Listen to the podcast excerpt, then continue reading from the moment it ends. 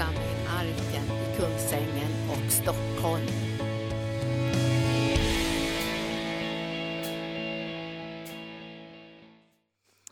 Då ska jag predika idag om viloplatsen. Visst låter det bra? Viloplatsen. Tänk att det finns en viloplats. Och det är inte Sjöhamra gård, även om den är jättebra så är det, så är det liksom ett fysiskt hus som vi kan vila i. Men det finns en viloplats och ibland behöver man komma undan så här till en retreat för att förstå att man har en viloplats. Vet ni att djävulen han är stressad? Så han är så stressad så han har nästan svansen i kläm om man skulle nu ha en svans alltså. Så är han så stressad. Och man kan se det här utöver hela världen, vad som händer i människors liv. Och varför är han så stressad då? Det, kan, det ska vi inte slå upp, men det kan du redan från Uppenbarelseboken 12, därför hans tid är kort. Och han har kommit ner i väldigt stor vrede, för hans tid är kort. Och han vet om att han har ett väldigt smalt tidsfönster att kunna göra så stor skada som det bara går. Och få med sig så människor, många människor som möjligt in i evig separation ifrån Gud. Och därför så stressar han så fruktansvärt. Och lever man inte i anden så kommer man att komma in under de här stresskrafterna utan att ens egentligen veta vad det handlar om. Jag tittade snabbt på nyheterna i morse så sa de att Sverige har redan den bästa sjukvården i världen. Vet, nu, tror, nu vet jag inte om det är sant, men tekniskt då, all utbildning och allt sånt här. Men så sa de så här, det som vi saknar är personal. Vi har inte personal. Avdelningar är stängda för vi har inte personal. Vi kan inte, vi kan inte liksom riktigt eh, vara säkra på att det finns patientsäkerhet på akuten därför att vi har inte personal så att det, det räcker. Och så säger man, de, de som finns där som personal, de är så superstressade. Och så läste jag om Norge faktiskt. Och då sa de att det går som en epidemi i Norge, men det är inte bara Norge, det är Sverige också, något som heter ME. Och det är en typ av trötthet som nästan inte går att förklara. Man försöker göra någon slags neurologisk förklaring på det. Men människor blir så utmattade efter, oftast efter influenser och sånt här, så att de kommer aldrig mer upp ur sängarna. Och många har, väldigt många, speciellt kvinnor, får den diagnosen utbrändhet. Alltså det är en sån kompakt andemakt närvarande av stress. Och det är sådana krafter närvarande som ska göra att vi blir så utslitna, vi ska få dåligt immunförsvar, vi ska, vi ska dra oss tillbaka, vi ska, vi ska ge upp, vi ska inte orka. Och vad är han ute efter? Det finns många saker han är ute efter, men det står ju redan i Matteus evangelium, så står det så här, att skörden är stor, arbetarna är få. Be skördens Herre om arbetare till skörden. För vi måste gå via skördens Herre. Vi måste gå via skördens Herre för att få den kraft som vi behöver för att kunna tjäna Gud i den här yttersta tiden. Djävulens tid är kort, det är väldigt smalt fönster för honom nu. Och det är intensivt, speciellt med stressen. Därför han håller ju på att, han sitter ju i sitt lilla någonstans där i mörkret och försöker få fram nya sjukdomar och virus och olika saker som ska komma för att människor ska bli ännu mer sjuka och ännu mer utmattade och inte ett ögonblick ha tid och ork att tänka på Guds rike. Så det här måste vi känna igen. Det var någon, jag läste också, jag, jag har ju stöttat Greenpeace under många år för jag tycker det är intressant med Arktis. Och jag läser in mig på Arktis. Och då stod det där med Greenpeace att varför ser det ut så här konstigt? Alltså det blir iskallt och snö. Och det blir snö på Teneriffa och det blir så mycket snö så man knappt får igång tågen i Skottland. Så Johan är kvar, halleluja. Han, ska, Johanna jobba med, med hemsidan. Men, men nu får du åka hem imorgon. Men det har inte gått några tåg på grund av snön. Och jag vet inte om det här är sant, men det stod så här i alla fall att, att det är så låga temperaturer i Arktis. Så det smälter isarna. Och det här förändrar både strömmar och vindar och allting. Så det blir kyla på platser där det inte ska vara kyla. Djävulens tid är väldigt kort. Han har ett väldigt smalt fönster. Men du och jag, halleluja, vi ska leva i, hu, i evighet. Tack Jesus. Vi ska leva i evighet. I all evighet. Men det är så att vi får också fönster där vi kan gå in och göra saker. Det här är en öppna fönster för församlingen Arken. Och så kan vi gå in och göra saker med kraft. Och nu tror jag Gud har öppnat ett fönster för oss för att kunna nå den här kommunen med evangelium. Tack Jesus. Djävulens tid är väldigt, väldigt kort. Och därför vill jag tala idag lite grann om viloplatsen. För viloplatsen är på en enda plats. Det finns en enda plats där du och jag kan få verklig vila. Och det är hos Jesus. Ja, ja, ja, det tog ju lång tid innan jag lärde mig att simma, men jag minns den här första upplevelsen när jag inte bottnade. Minns ni den? Man var alldeles darrig. Jag kommer att drunkna, man ville ju alltid bottna, man ville gärna simma men man ville få ner foten så man skulle kunna bottna. Och, och så var vi i en sån där jättedjup fjällsjö. Och så bottnade jag inte och så märkte jag att vattnet bar mig. Det bar mig. Jag kan inte förklara det här för att det var så jättesvårt att lära sig simma. För jag sjönk hela tiden. Och jag kunde inte fatta hur vattnet skulle kunna bära mig.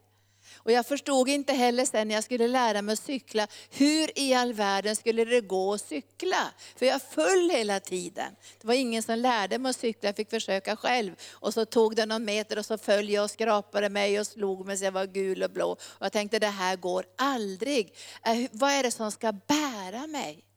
Och plötsligt så bar mig balanssinnet och jag kunde cykla. Det hände någonting här uppe. Men jag vill gå tillbaka till vattnet bar mig. Och jag tror, det är inte många här idag, kanske en del av er som har varit i så skarpt läge i livet, att ni, ba, ni kunde fick säga så här, nu är det bara Gud kvar. Har ni varit i sånt läge någon gång? Det är bara Gud kvar. Alltså läkarna har gett upp och allt är gett upp, allt är svart och så här, det är bara Gud kvar.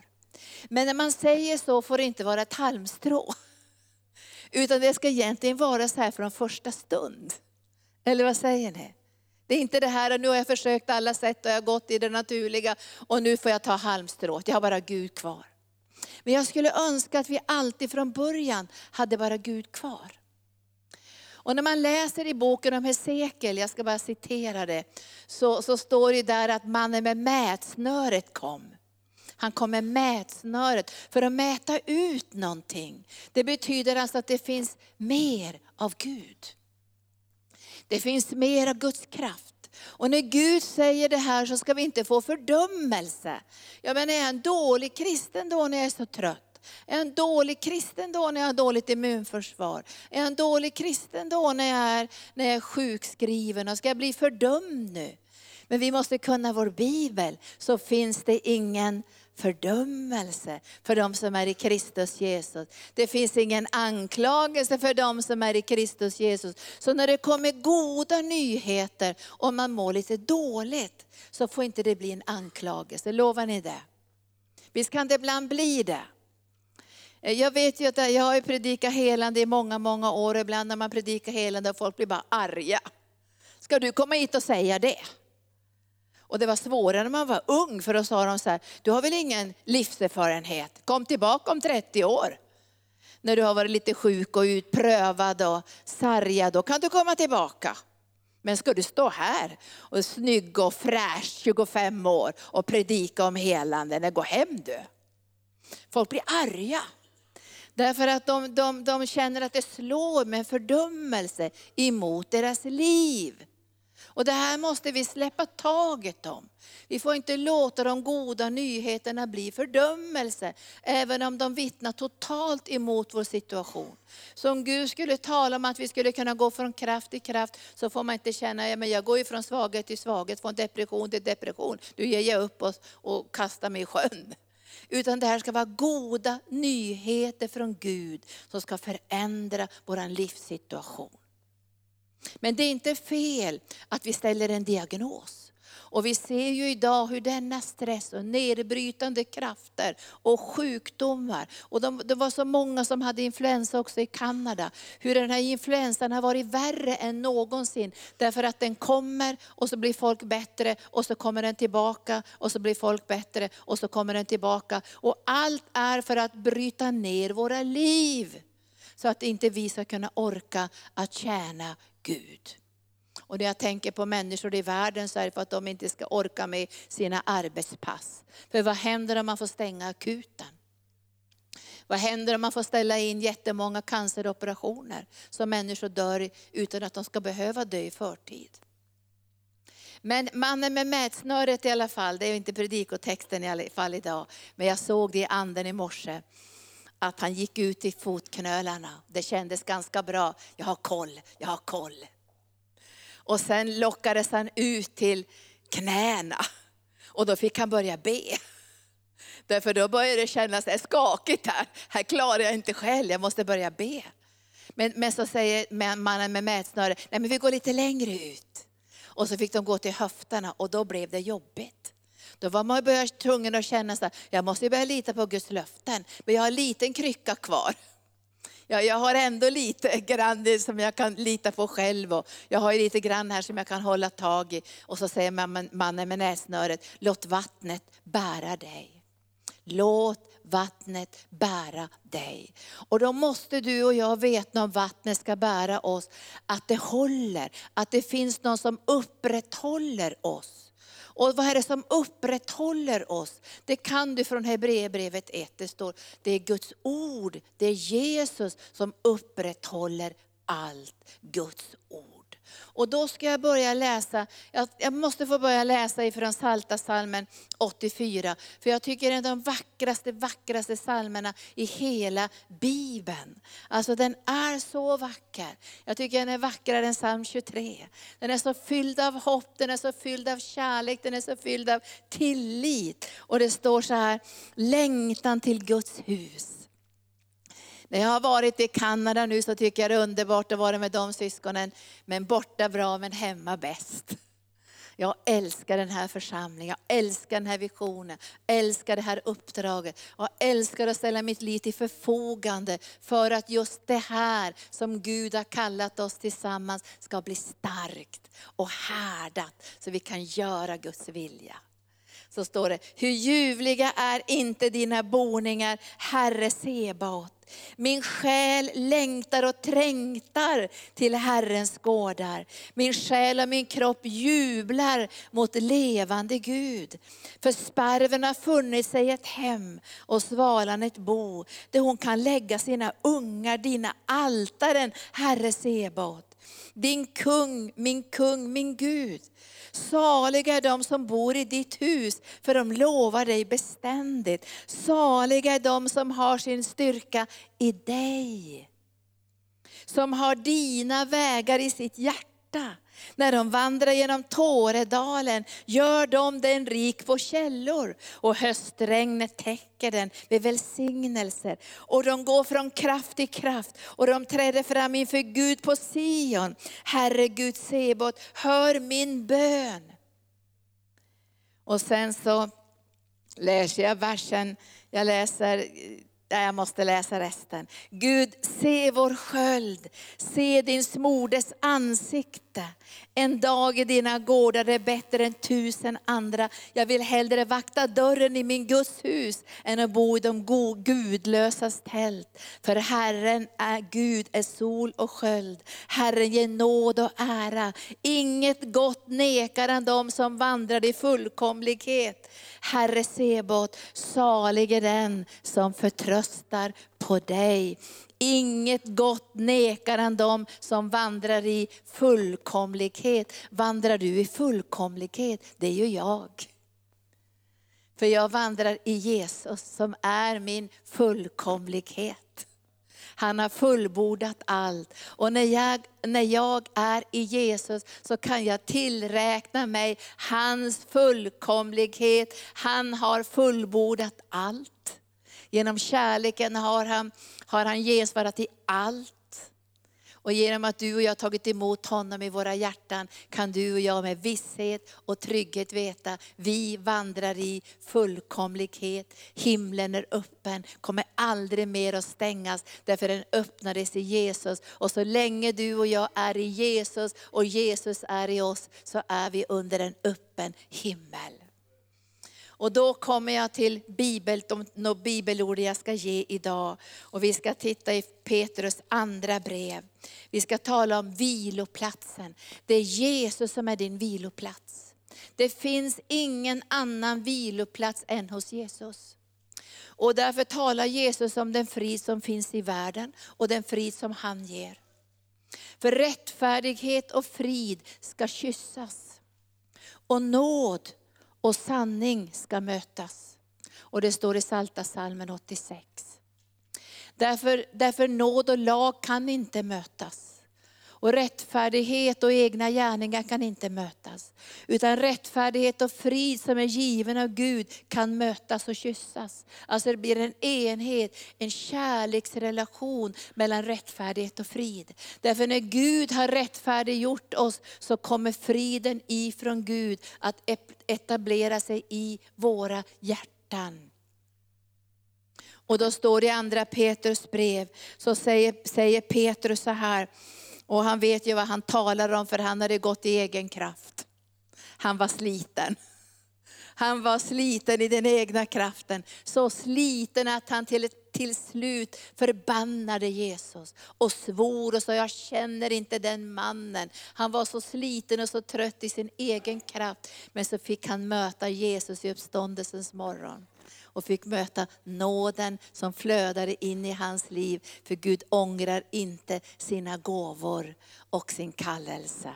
Och så säger Petrus så här, nåd och frid säger han i kapitel 1 i andra Petrus brev i andra versen. Nåd och frid vare med er i allt rikare mått genom kunskapen om Gud och vår Herre Jesus Kristus i allt rikare mått.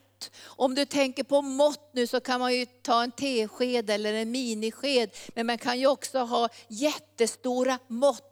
Och då säger han så här, må Guds frid och Guds nåd komma er till del i allt rikare mått. Genom kunskapen om vår Gud och vår Herre Jesus Kristus. Genom kunskapen om Jesus Kristus kan Gud öppna våra liv för allt större frid och återhämtning genom hans smörjelse och hans heliga Ande. Det är inte undra på att Jesus ropar på högtidsdagen och säger kom till mig och drick. Kom till mig och drick. Han ropar ifrån sitt hjärta för han säger, det är ifrån mig som strömmar av levande vatten ska flyta in i era liv. Han säger Petrus så här, hans gudomliga makt har skänkt oss allt. Jag kan knappt tro på de här orden om jag känner Jesus. Hans gudomliga makt har skänkt oss allt vi behöver för liv och Guds fruktan. Inte bara för vårt andliga liv, hur vi ska förvalta våra gåvor och flöda i den heliga Ande och bygga församling och bli starka i våra hemgrupper, evangelisation och sånt där. Utan det är också för själva livet. För, för, för de flesta av er här har ju arbete utanför arken. För de flesta av er här är inte leviter, jag är en levit. Jag arbetar i Guds, i Guds rike på heltid för att rusta Guds församling. Men de flesta av er här har ju arbeten utanför. Där ni ska kunna leva ett andligt liv. Allt som behövs för att du ska kunna leva ett andligt liv och övervinna frestelse, svårigheter och stress på din arbetsplats, det finns hos Jesus Kristus. Allt som du behöver för att klara av din arbetsuppgift, vare sig du är sjuksköterska eller jobbar med data, allt det säger Herren kommer du att få på ett övernaturligt sätt genom den heliga Ande. Annars kommer du få göra det som jag såg på en reklamsnutt på TV igår, hur de trampade sönder datan och skrek. Titta på den reklamsnutten, jag kan känna den känslan. Allting strular så man skriker rakt ut. Allting strular. All teknik strular och man tar sin mobiltelefon och, och datorn och trampar sönder den i vredesmod för det strular. Men du vet att Gud ger dig nåd också på det området genom den heliga Ande. Så du kan leva och jag kan leva och vi ska gå ut på djupet ett annorlunda liv. Tror vi på det? Det här gäller våra äktenskap, det gäller vår ekonomi, våra barn, våra relationer. Allt som leder till liv och Guds fruktan har hans gudomliga makt skänkt oss. Allt som, som vi behöver, hans gudomliga, genom kunskapen om honom som har kallat oss med sin vrede och surhet. Kan ni Bibeln nu? Gud är på dåligt humör. Nej, det står så här. Han som har kallat oss med sin härlighet och godhet.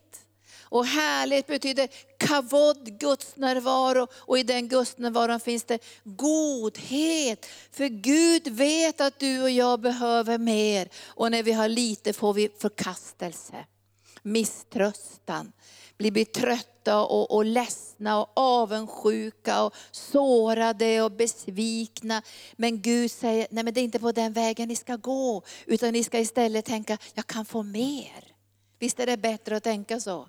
Jag kan få mer. Och så säger han, med sin härlighet och godhet, genom dessa har han gett sina stora och dyrbara löften för att, ni, för att ni genom dem ska få del i gudomlig natur sedan ni kommit undan det fördärv som på grund av begäret finns i den här världen.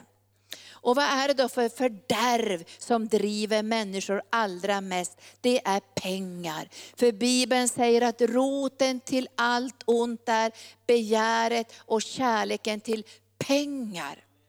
Alla krig, all maktkamp, allt som han, vi ser ut över världen, det handlar om, om, om en makt som inte hör ihop med Jesus. Därför när vi tjänar Jesus så är det tjänande.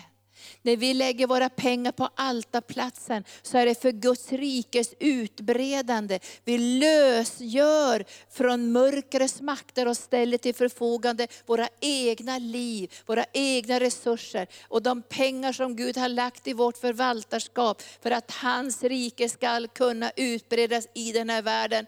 Och då undkommer vi fördärvet som är närvarande för att bryta ner våra själar och våra kroppar. Djävulens tid är kort, men Jesus kommer snart tillbaka. Jag berättade kanske förra gången att jag fick ett så gulligt profetord från en kvinna som jag sa så här, hon skrev så här, Linda, det är inte så att Jesus sitter på tronen längre, han är på väg hit. Och jag förstod precis vad hon menade. Och alltså hon kände det där att han är på väg hit. Men tänk att han kan sitta på tronen och kanske vara på väg hit och vara närvarande genom våra liv samtidigt genom den heliga Ande. Men visst är det uppmuntrande om det skulle vara så att himlen håller på att förbereda att Jesus ska komma tillbaka. Då kan vi känna en, en stress att vi måste hinna allt det här. Hur ska vi hinna allt det här? Men vi ska till viloplatsen. Vi hinner precis med det som vi ska göra genom våran kallelse, din kallelse, min kallelse och vår kallelse tillsammans. Vi hinner exakt allt det som vi ska göra. Men håller vi på att göra alla möjliga saker som vi inte ska göra, så får vi dra ihop det här och börja tänka, vad är det som Gud har kallat oss till? Vad är det här kärnkallelsen i arkens liv och uppdrag? Och då kan vi säga halleluja till det. Allt som leder till liv och Guds fruktan har han skänkt oss. Och då betyder ju det här också att du har fått vila hos Gud. Alltså man måste tro på det här. Jag har tänkt mycket på det genom åren, att, att alla vi bär ju bördor på olika sätt. Alltså visst är det bördor. Och nu ska jag ta negativa bördor så är det ju oro för vad som händer utöver världen idag. Visst är det en börda. Vi märker ju att det rustas i krig och det skramlar i olika länder. Vi ser miljöförstöringens börda.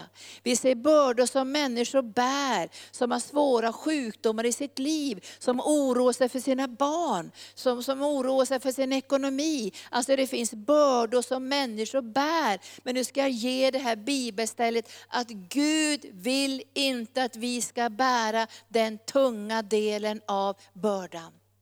Vi måste lämna över den till Gud, annars kommer vi att gå sönder. Alltså vi måste klara av ett överlämnande, därför att Gud kan bära den tunga delen. Det här betyder inte att alla problem försvinner på en gång. Det betyder inte att, att, om du har ett barn som är ute och knarkar eller gör någonting som lever utanför Guds vilja. Det betyder inte att det blir bönesvar precis samma sekund som du lämnar över bördan. Men du kommer känna skillnad. Du kommer att märka, även om det skulle ta tid innan sjukdomen släpper i din kropp, så kommer du att märka att sjukdomen bärs av Jesus och han har tagit den tunga delen. Jätteviktig sanning som jag lägger på ditt hjärta den här dagen. Sjukdomen bär inte dig, det är Jesus som bär dig. Omständigheterna kommer inte att styra i ditt liv. Det är inte det svåra som, som, som du upplever som kommer att ta över. Därför Jesus har gett dig en viloplats. Så du kan vila mitt i svåra omständigheter, mitt i ekonomin som kanske är jättejobbig, mitt i problem med barn eller barnbarn, så kan du ändå få vila i din ande och du kommer inte gå sönder av stressen, av oron. Även om Gud visar dig att i Upplandsbro är det inte så många människor frälsta, så behöver du inte bli stressad av det ändå. Därför är den tunga bördan bär Jesus. Men vi får vara på den lätta delen. Och vi måste lära oss varje dag att återvända till viloplatsen, annars kommer vi att gå sönder. Vi måste säga, Herre, nu går jag tillbaka till viloplatsen. Nu har jag gått på fel sida av okat. Därför du och jag är okade med Gud. Och jag tänkte igår på hur ett ok ser ut. Om jag skulle bära ett ok idag, och så skulle jag bära 10 liter där. Och så skulle jag bära 2 deciliter här. Det skulle bli rätt jobbigt, va? eller hur? Jag skulle vilja ha 10 liter där och 10 liter där, så jag skulle kunna få balans i oket. Så jag satt och tänkte på det här, hur klarar Jesus det här? Det måste ju vara något väldigt specialok när jag får bära det lätta på den här sidan och Jesus tar det verkligt tunga på sin sida. Det måste vara ett väldigt specialåk. Och jag hör Herren säga, det himmelska åket. Det himmelska åket. Och därför säger Jesus, gå inte i ok med dem som inte tror.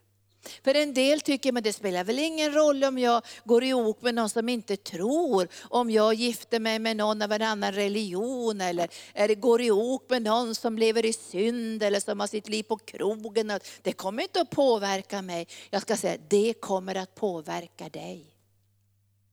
Och därför säger Bibeln, gå inte i ok med de som inte tror.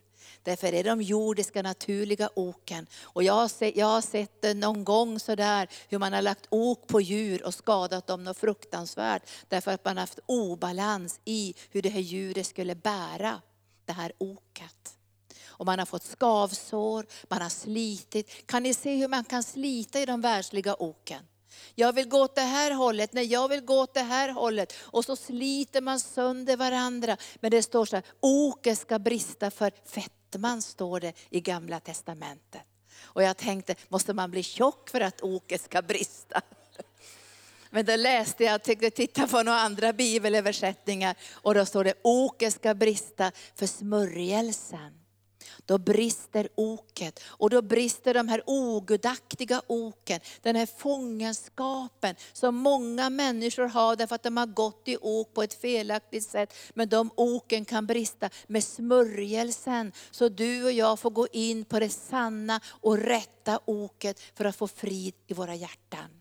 Och det ska jag läsa om nu för att jag, jag känner att det här är så viktigt, att jag har sett i anden hur den här stressen och, och stresssjukdomar och, och kommer att öka, det kommer att vara en lavin av det här. Och det kommer inte bara vara i världen, det kommer att vara i Guds församling. För vi kommer inte att orka med att få väckelse. Hur ska du och jag orka om vi får in tusen människor? Det känns jättebra för mig och säkert för er också att bedja idag. Och Gud ge oss tusen. Det känns som honung i munnen. Mm. Gud ge oss tusen. Och ge oss 500 som behöver komma på helande dagarna. Mm. Det smakar så bra i munnen. Visst gör det det? Men sen ska du och jag genomföra det här. Sen ska du och jag ta hand om de här människorna. Sen ska du och jag ha uppföljning. Sen ska vi be för alla sargare. Sen ska vi be för de här som har varit sjuka kanske i flera år, långtidssjukskrivna, i stresssjukdomar och utbrändhet. De ska du och jag be för. Och bara du tänker på det nu så tänker jag, inte jag. Hej då får ta någon annan. Men vi kommer att få en övernaturlig kraft i den helige Ande. För det finns en viloplats och återhämtningsplats här inne hos Jesus Kristus. Och nu läser jag i Matteus evangelium kapitel 11. Jag har läst den, här, den här texten har jag läst hela tiden jag har varit i i Kanada. Jag har läst den varje dag. Jag predikar den i alla predikningar. Jag har varit i Kanada, kanske på ett lite annat sätt. Men jag, jag har talat om the resting place. The resting place. There is no other resting place in this world except in Jesus. Only in Jesus. Bara hos Jesus finns en viloplats. Och vi måste gå tillbaka till den viloplatsen och vi måste hämta. Vi måste hämta, vi måste hämta. Det är inte så att man bara ställer sig där, vi måste hämta. Det står i Jesaja 40, jag ska ta den till sist idag och, och vi, ska, vi ska återvända till viloplatsen. För jag vill verkligen ha väckelse. Alltså jag ropar till Gud om väckelse. Men jag vet också att väckelse kommer att innebära ett större tryck på oss som församling. Hemgruppsledarna, medarbetare, de anställda. Det kommer att innebära ett större tryck. Och därför får inte det här skrämma oss, utan vi måste tänka, halleluja, vi har en viloplats. En återhämtningsplats hos konungarnas konung och herrarnas herre. Och då säger Jesus så här, Kom till mig, kom till mig. Kapitel 11 versen 28. Kom till mig, kom till mig. Jag tror till och med att han står och ropar, kom till mig. Kom till mig, ni alla som arbetar och är tyngda av bördor. Ni alla som arbetar. Och nu får vi skilja på börda och börda. Därför du kommer också att känna en annan typ av börda. Nu har jag talat om sjukdomsbörda, ekonomiska bördor och, och bördor för familjen och så. Den bördan måste du kasta på Herren som har omsorg om dig. Det står kasta din börda på Herren som har omsorg om dig. Men sen kommer Gud också lägga sin börda i vårt hjärta. Men den bördan känns annorlunda än den börda som mörkrets makter lägger in i våra liv. Ni vet att mörkrets makter kommer med bördor. För att du och jag ska tyngas ner av sjukdom, av omständigheter, av problem. Och ibland så kan man tycka att det brinner på tre, tre platser samtidigt i ens liv. Det kan brinna på det ena och det andra och till sist blir det som en tung börda. Och den bördan kan bli så tung så man orkar inte ens gå till kyrkan. Men den bördan är inte ifrån Gud. När Guds börda kommer över ditt och mitt liv, då börjar Gud dela sina tankar och planer med oss. En helt annan börda. Vi har pratat nu om Sjöhamra och Åkersberga. Vi, tror att, vi, vi har tackat Gud för att det finns ju många förutom Jonny. Men när Jonny har varit i, i, i Spanien så pratar jag med honom ofta. Då säger han så här, du ska veta Linda, att det är sjöhamra jag bär. Jag bär bördan för Sjöhamra. Hela tiden är det Sjöhamra. Jag vaknar med Sjöhamra, jag somnar med Sjöhamra och när jag ber så är det också Sjöhamra. Jag sköter mitt jobb här i Spanien också så, så mycket, mycket som jag kan. Men bördan, den bär jag för Sjöhamra. Och när han säger det så låter det inte det så åh fy vilken fruktansvärd börda. Och jag tror jag går under det sjöhammar och går, vi bränner upp stället, vi orkar inte mer än längre. Det är inte den bördan, utan det är den bördan att få göra någonting för Gud. Den bördan kommer från Gud. Och den kommer med det himmelska oket. Så när ungdomarna börjar få bördor nu, nu kommer det, känner ni det? Nu kommer det. Nu börjar ni känna hur massor som inte är frälsta på skolorna. Mängder med ungdomar som ska komma till, till påskkonferensen. Och nu börjar ni känna en bönebörda. Det är inte en depression, det är hur ska vi orka med det här och hur ska vi klara det här. Tänk om 25 blir frälsta, då kommer vi inte att klara av fredagen. Nej, du kommer att känna halleluja, det kommer att gå som smort. Eller hur Victoria? Det är för Gud är med. Eller hur Tony? Det kommer att gå som smort, för Gud är med oss. För den börda som kommer ifrån Gud, den är lätt.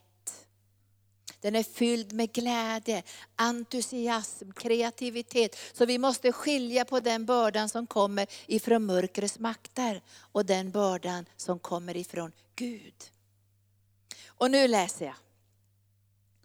Kom till mig ni alla som arbetar och är tyngda bördor, så skall jag ge er vila så ska jag ge er vila. Det betyder inte att vi pensionerar oss i anden.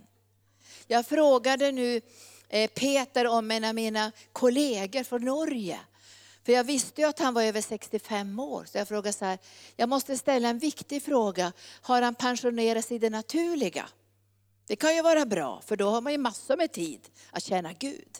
Men min nästa fråga var, har han pensionerat sig andligt? För har han pensionerat sig andligt, då kommer inte han att tjäna Guds rike. Därför om man pensionerar sig andligt, då kommer man in i en världslig vila och drar sig undan. Men den som kommer in i Guds vila, han gör sig delaktig i det som Gud har på sitt hjärta utan fruktan. Visst är det bra det här? Vi tror på det här. Vi tror att Gud ska ge oss en vila som kommer att ge oss en ökad kreativitet och att kunna ge ett gensvar till Gud i vårt hjärta. Och då säger Herren, ta på er mitt ok och lär av mig. För jag är mild och ödmjuk i hjärtat. Och det jag har tänkt på när jag har läst den här texten, och jag tänkte särskilt på det när jag var i Kanada, att när vi har för få medarbetare. Och vi har märkt ibland att vi har för få medarbetare. Vi behöver ännu fler på, när Anita har sina helande dagar. Ännu fler. Ännu fler medarbetare på retreatcentret. Ännu fler medarbetare som ska ut till olika utposter. Ännu fler medarbetare. Och då har jag gått och tänkt på en sak, hur lätt det är att få hörntänder. För jag vill, jag vill helst inte vara som Marta. Men jag kan precis känna hur hon känner. När hon känner så här, ska jag göra allting då? Ska jag vara här och öppna dörrarna på morgonen för att folk ska kunna köra in sina bilar? Ska jag vara här och städa? Ska jag göra allting? Och hon fick så långa hörntänder. Så, ja, det är bara en bild. Så hon blev arg på Jesus. Nu, nu får du faktiskt gå och säga till min syrra. För nu tycker jag att hon har faktiskt vilat sig nog länge. Och då, då tycker jag tänka så här, fick verkligen tänka om i det här. Tänkte jag, ja, men vad i all världen är det här för någonting? Hur, hur vilar sig Maria? Ligger hon i solstolen i Spanien? Nej. Eller har hon åkt iväg och sagt, jag struntar och känna Gud, jag gör någonting annat, jag, jag satsar på det här istället. Nej, utan hon hade tagit platsen vid Jesu fötter fötter för att rusta sig. Det var det hon hade gjort. Hon hade satt sig vid Jesu fötter för att höra honom undervisa sig och rusta sig för att hon skulle kunna tjäna på rätt sätt. Marta tjänade på fel sätt. Det var inte fel att vara i köket. Jag tycker inte man kan säga så här, ja men det är fel att vara i köket, alla ska bara vara i bön. Nu är det bön, nu är det det som gäller i Sverige, alla ska vara i bön. Det är ju inte sant, någon måste väl vara i köket för allt i världen. Jag kan ju inte vara hemma om du har småbarn hemma. Nej men jag har bönetjänsten. Med mat då, säger Pelle och Lisa. Nej jag har bönetjänsten. Det skulle låta helt efterblivet faktiskt. Eller hur? Ingen ska gå på det. Därför det skulle, det ska vara så knäppt så ingen skulle gå på det. Men i församling kan det vara så ibland. Och jag är i bönetjänsten. Ja, men tänk om alla är i bönetjänsten då? Då förfaller ju hela huset. Utan det är så att vi har olika funktioner. Och, och Marta var tvungen att vara på den platsen för att göra ordning maten. Men hon hade glömt någonting i sin tjänst. Hon hade glömt att vila i sitt hjärta. Hon hade inte behövt att stressa på det sättet och oroa sig på det sättet och bära bördor på det sättet. För Jesus säger, Marta, Marta, varför oroar du dig för alla de här sakerna? Hon gjorde det på ett felaktigt sätt. Det var inte fel att vara i köket, men det var fel med den attityden, den inställningen, på det sättet som hon gjorde det. Då hade det varit bättre att hon hade tagit potatisskålen och satt sig vid Jesu fötter och skalat potatisen och hört undervisning och sagt Jesus, idag får du bara stekt potatis, för jag är så hungrig efter ditt ord Jesus. Men jag tror att även då hade hon hunnit med det hon skulle göra. För när man är på viloplatsen hinner man med mycket mer än när man drivs av stress och oro. Eller vad säger ni? Ta på er mitt ok. Och då tänkte jag på Jesus här när jag satt och läste här nu i en hel vecka. Att han inte hade hörntänderna. Han var inte jättearg. Är ni inte ute och evangeliserar? Aha, jag har nog såg vad det gjorde igår kväll. Mm -hmm. Han är mild och ödmjuk i hjärtat. Då ska ni finna ro för era själar. Och ro betyder ju att vi i de mest utsatta situationerna tror att Gud bär oss. Att vattnet bär oss. Det är tro och tillit och vila. Och vi ska inte bära världens ok. Vi bär inte världens ok, vi bär det himmelska oket som är konstruerat så märkligt att Jesus kan bära den tunga sidan. Han kan även bära de bördor som djävulen har lagt i våra liv. Till och med de bördorna kan vi kasta på Herren.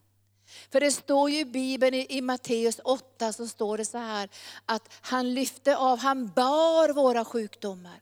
Och i Jesaja 53 så står det, han bar våra smärtor. Han bar det här. Han lyfte bort det ur våra liv och la det på sin sida. Så att vi aldrig någonsin skulle vara ensamma och utsatta när vi gick igenom prövning och utmaningar och svårigheter på det privata och kollektiva planet. Kan jag få ett halleluja till det? Det här är det mest underbara förstår ni, som du och jag kan få del i. Att vi får bära det himmelska oket. Vi är okade ihop med Jesus. Alltså jag är i ok med Jesus. Och när jag är i ok med Jesus så är hans ok milt. Alltså jag får inte skavsår när jag går med Jesus. För jag har gjort ett beslut, jag ska följa Jesus. Jag tänker inte slita åt ett håll när Jesus ska gå åt ett annat håll. Jag tänker gå i ok med Jesus. Och sen måste jag tänka så här, hans börda är lätt. Och när vi åker nu till Indien så skulle vi kunna säga så här att den här bördan i Indien är inte lätt. Därför det är fruktansvärda utmaningar, det är lagar som hindrar på olika sätt. Det, det, är ekonomiska sanktioner och svårigheter i landet. Det är dålig sjukvård, det är lidande, det är nöd, det är människor som dör och barn som blir utsatta för sexuella övergrepp. Jag skulle, jag skulle ljuga idag om inte jag sa att det var bördor. Men om vi skulle försöka bära de bördorna i egen kraft, då skulle vi inte orka det då skulle vi gå sönder. Vi måste tro att när vi går i ok med honom som har omsorg om människor ut över världen, så bär han den tunga delen på sin sida. Detta måste vara ett himmelskt ok. Det går inte att förklara det. Jag vet inte om någon tekniker eller någon vetenskapsman skulle kunna förklara det. Att man kan gå på den här sidan och bära två deciliter. Och här går den andra på den här sidan och bär all världens synd, all världens nöd, all världens sjukdomar, all världens lidande. Och han gör det med ett milt och ödmjukt hjärta. Det kan bara Jesus. Och när du och jag får uppenbarelse om viloplatsen, då kan vi hämta styrka. Och då vill jag läsa till sist och vi ska be för det här. För jag känner nu ska vi gå in i tider av väckelse. Vi ropar till Gud och nu tänker jag att människor ska bli väckta här i Kungsängen, att de behöver Jesus. Det menar jag vara väckelse. Människor ska bli väckta här i Kungsängen, att de behöver Jesus. Och jag läser ifrån Jesaja kapitel 40.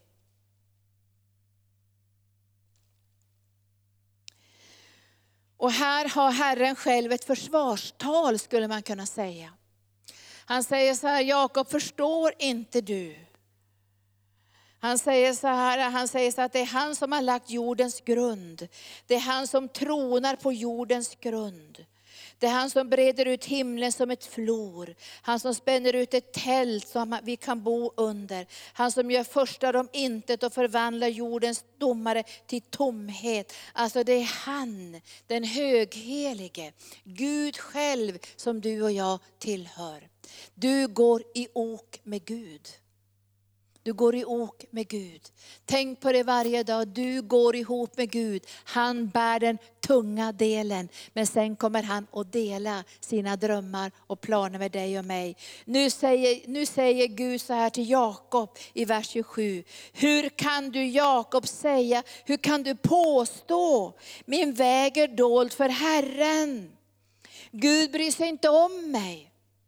Många gånger kan vi känna så här när stressen kommer, sjukdomar, attacker. Gud bryr sig inte om mig. Men nu säger Herren så här, lyssna noga nu. Det här är vad Gud säger till dig. Vet du inte, har du inte hört att Herren är en evig Gud som har skapat jordens ändar. Han blir inte trött, han blir inte utmattad.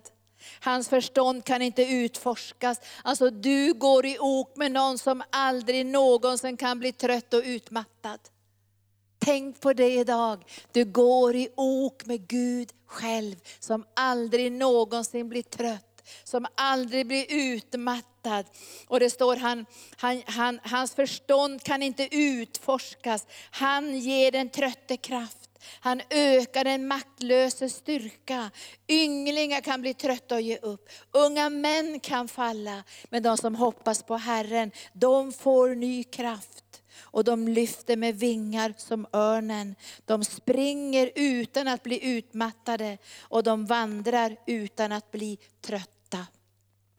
Och då tänkte jag att jag skulle läsa lite om örnen. Och örnen är förunderlig. Örnen vet när den ska rugga. Öronen kan se helt ruggad ut. Visst känner, vi känner man sig ibland ruggig? Man får rugga av sig de här fjädrarna. Men örnen han söker en ruggningsplats. Och därför tror jag att just Sjöhamra gård mer är en ruggningsplats. Vi ruggar av gamla fjädrar för att få nya fjädrar. För örnen måste få fjädrar för höjderna. För han klarar av att spänna ut sina vingar och låsa dem så att han kan gå på uppvindarna. Så vinden kommer underifrån och lyfter honom på höga höjder för att han med sina ögon ska kunna spana och se mycket, mycket mer än det som du och jag kan se i det här begränsade perspektivet. Och när du och jag lever i det här begränsade perspektivet, då blir vi bara ledsna och modlösa och deppade. Men vi måste upp på höjderna. Så vi får nya vingfjädrar som örnen, så vinden kan ta oss lite högre upp, så vi kan se allt som leder till liv. Och Guds fruktan har hans gudomliga makt gett oss. Genom sina dyrbara och stora löften som vilar på hans godhet och hans härlighet. I kraft av det har vi fått del i ett övernaturligt liv. Och jag tror att vi behöver komma till viloplatsen och upptäcka den för att bli ännu mer kreativa. Den vila som Gud ger är inte stress. Det är inte stress som kommer, och det måste jag göra med. Utan det är en vila som ger kreativitet. Och Paulus han säger så här, ni ska veta, säger han, jag har jobbat mer än ni alla. Säger han. Men dock icke jag, utan Guds nåd som är verksam igenom mig.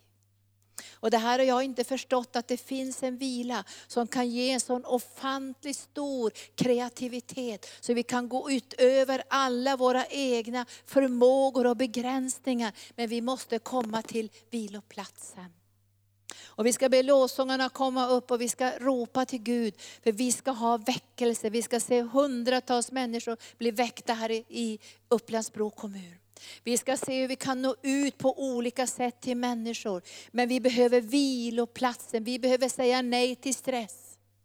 Alltså den djävulska ondskefulla stressen som gör att vi blir sjuka i förtid, som drar ner vårt immunförsvar. Den här oron som kommer av att vi inte har folk på alla platser. Men vi ska veta att den här bristen på människor i Guds rike, den har Jesus beskrivit för 2000 år sedan. Be skördens Herre om arbetare till skörden, för skörden är stor men arbetarna är få. Och jag tror att det kan bero på många faktorer. Det ena kan bero på att vi är för trötta. Det andra kan bero på att vi är för mycket upptagna med andra saker. Jag vet inte vad saker kan bero på. Men det vet bara Gud. Men jag vet i alla fall att jag måste vara vid viloplatsen. Och då kan jag citera psalm 23. Han låter mig vila på gröna ängar. Han för mig till vatten där jag finner ro. Och jag tackar dig Herre för viloplatsen. Denna underbara viloplats hos dig. Hos dig finns verklig vila.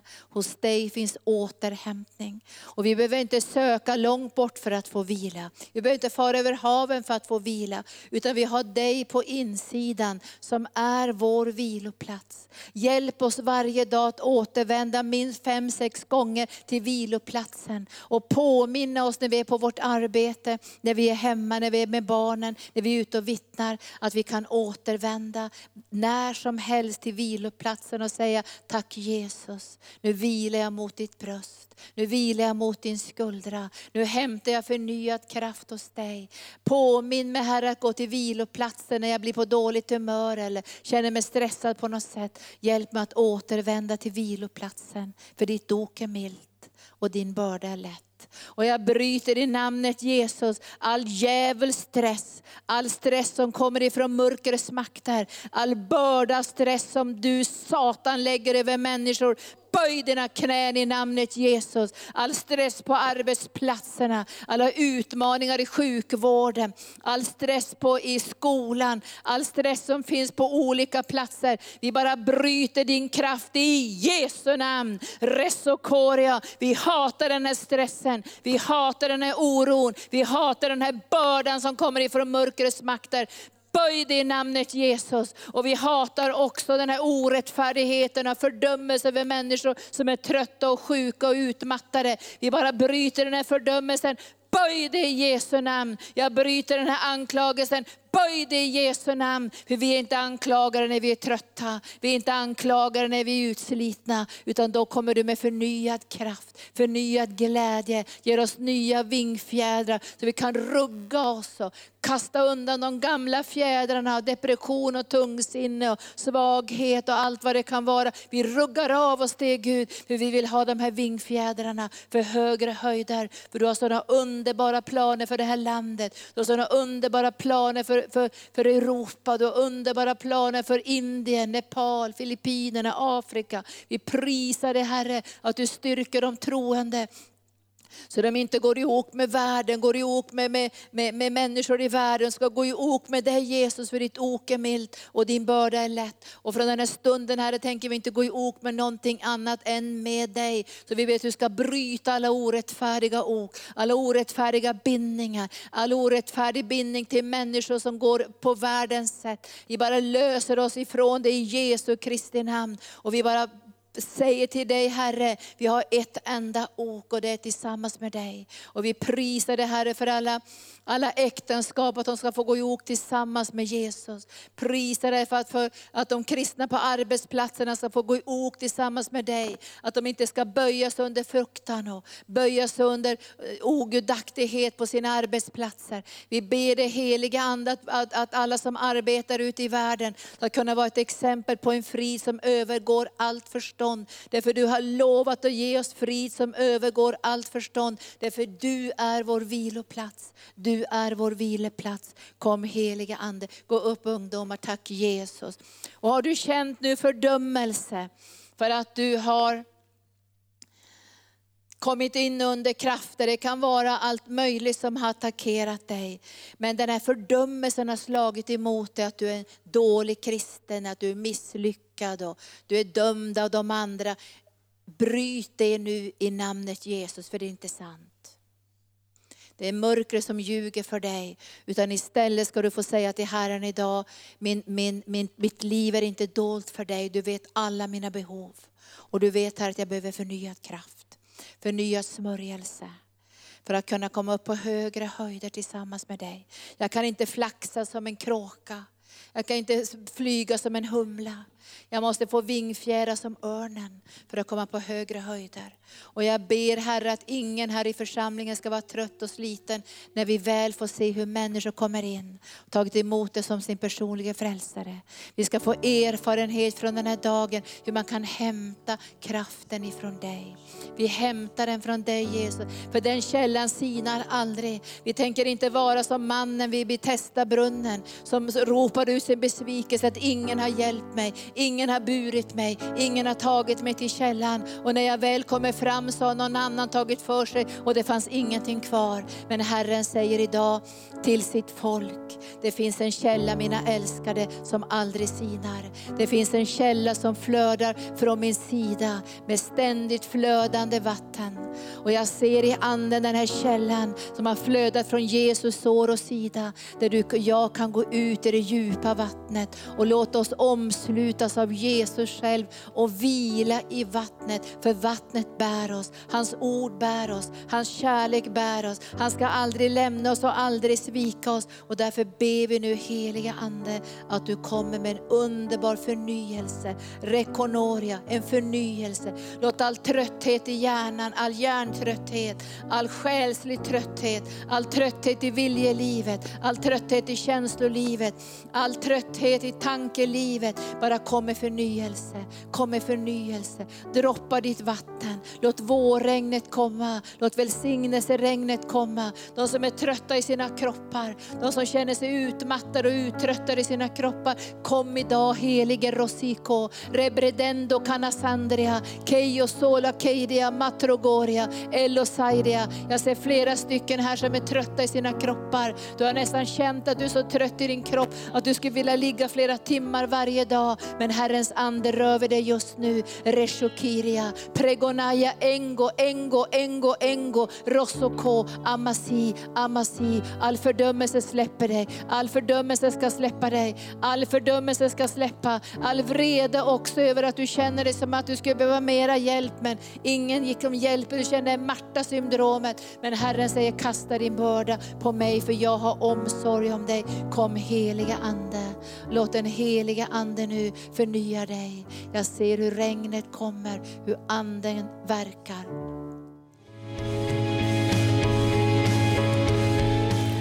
Tack för att du har lyssnat. Vill du få del av mer information om församlingen Arken, vår helande tjänst, bibelskola och övriga arbete, gå in på www.arken.org.